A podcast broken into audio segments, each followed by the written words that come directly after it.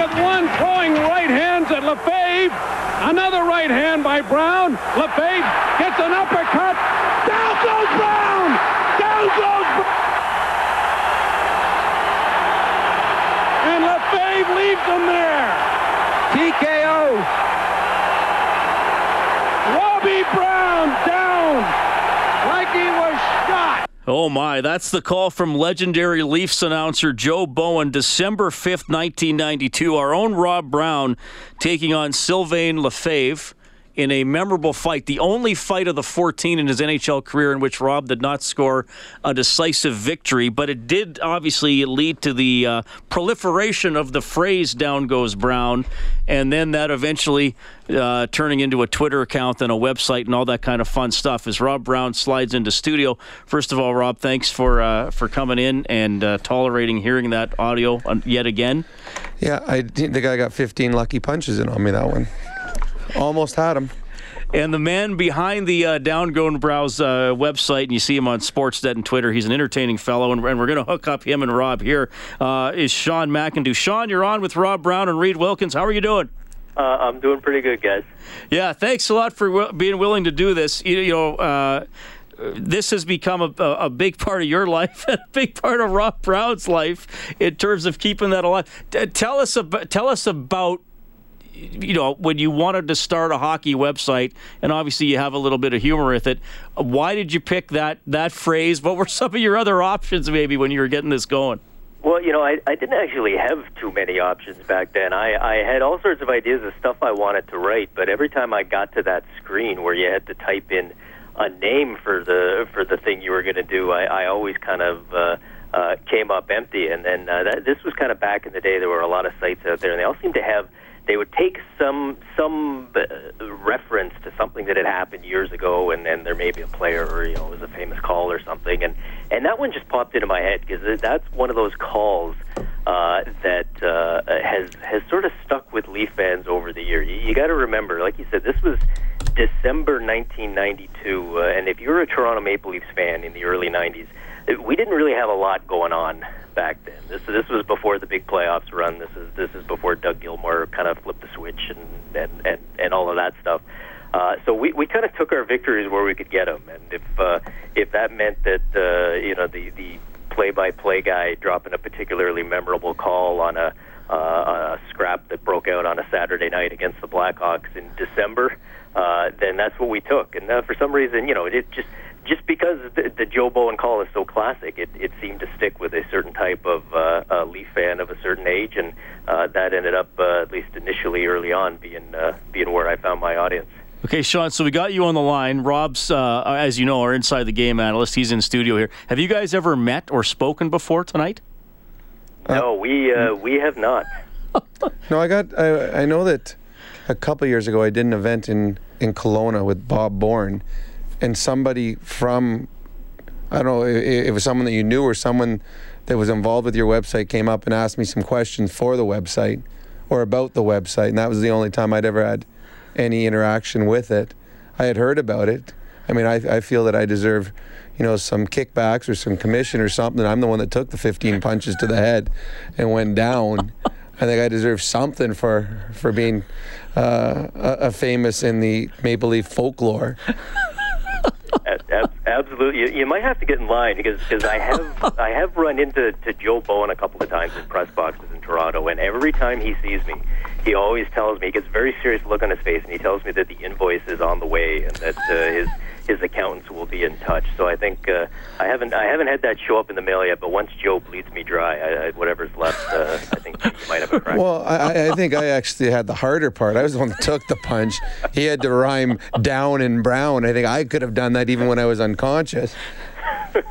well, yeah, that that is that is true, and and I gotta say, I uh, you know the the scrap itself always stuck with me because I was actually at that game, so I didn't hear Joe Bowen's call uh, at at the time until we were driving home. That was the that, I used to get to about one Maple Leafs game a year, and that was uh, that was the one I got to, and it was certainly.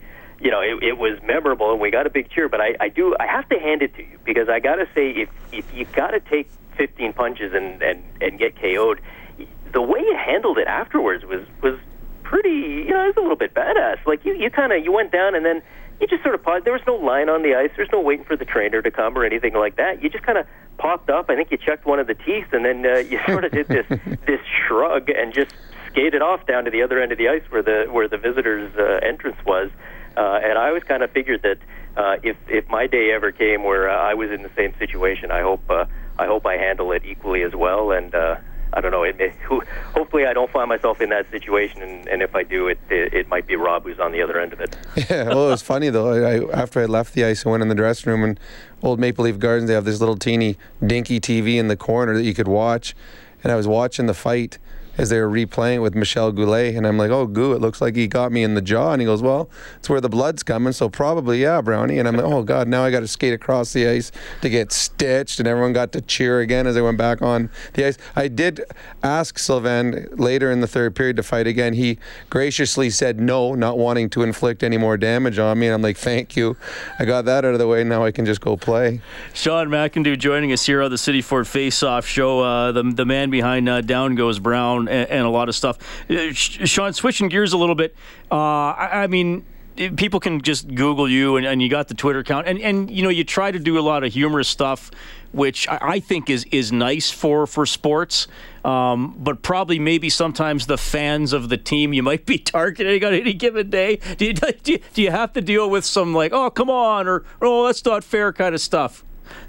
It's it's always amazing. Uh, hockey fans always have a great sense of humor, and they always love uh, a punchline, and and they love a good joke. Uh, and yet, through some strange coincidence, it's always the jokes made at their at the expense of their team that they don't think is all that funny. And they'll always let you know. You know, I normally think that you're really really funny, but for some reason. Uh, this time that you took a run at my favorite uh, team or my favorite player, uh, was was just completely different. And uh, yeah, you, you do get a lot of that. But I've I've always taken the approach that uh, you know, I mean, I I love hockey. I've been a hockey fan my whole life, uh, but it's it's fun. It's there to be fun, and it's there to have fun with. And uh, you know, there are certainly uh, people out there who take it uh, extremely seriously, and uh, and you know, with, from from a fan's perspective, I uh, probably take it too seriously, and uh, I certainly don't mind having a little fun with it. And if uh, if that gets a few people riled up, then I'll uh, I'll live with that.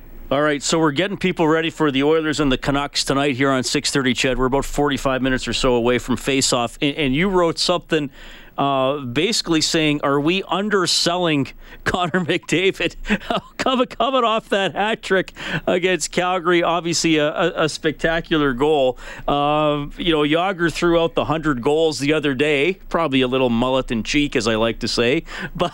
but uh, do, do, I mean what what what are you talking about here? The uh, the uh, the underselling of uh, McDavid. Do we have a ceiling for this kid?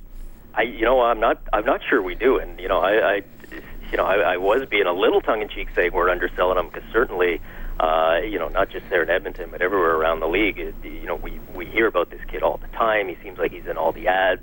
Uh, you know, every, every, we did our uh, our preseason predictions at Sportsnet, and I think every single one of us picked him for MVP. Every single one of us picked him for the Art Ross. So, uh, you know, you would think that when you settle down to watch that first game of the season, uh, that there's there's you know maybe this kid can live up to the hype, but there's no way he's he's going to exceed it. And then you see you sit down, you watch him play, uh, and you, I mean he, just uh, he just leaves it with your jaw dropped open sometimes to the point where you wonder, uh, you know how how it not not so much is this kid already the best player in the NHL? Can he be the best player? But how much better can he end up being uh, than everybody else? Because he just continues to do things that you know not only have you not seen done, but just aren't supposed to be possible. And I've been watching hockey for for 30, 40 years here. I, I there's certain things I think I know to be true, and one of them is you know when you get the puck on your stick, you're not supposed to be as fast as you are without it. And yet here's this kid comes along, and he seems to get faster when he gets the puck. And just some of the moves he makes, I, I know we're all watching the second goal, the, the breakaway goal, and, and just the speed on display. But even the first goal, which you know it just kind of came on a rebound, but he did that that Wayne Gretzky thing where he just sort of drifted off and you're kind of like, well, where is he going? And then suddenly the puck comes to him, and it's right on a stick, and it's in the net. Uh, and you're you're just sitting here shaking your head. And I'm sure the the fans are in Edmonton who watch every minute for for 82 games plus playoffs uh, are, are probably maybe a bit ahead of the rest of us on this. Uh, but every time I see him, I, I find myself revising that ceiling uh, a little bit further upwards every time. Yeah, it's going to be fun. Sean, thanks for doing this. We really appreciate you coming on and having a little bit of fun with us and giving us your take on the on the Oilers and some memories as well. I hope we can talk again and enjoy the late games coming up, and I guess maybe a 10-8 game in Toronto. We'll see how that one ends. that uh, sounds good, and uh, yeah, get get that invoice in the mail to me, Rob. it's on the way tomorrow. There we go. That's Sean McIndoe checking in, the guy behind Down Goes Brown.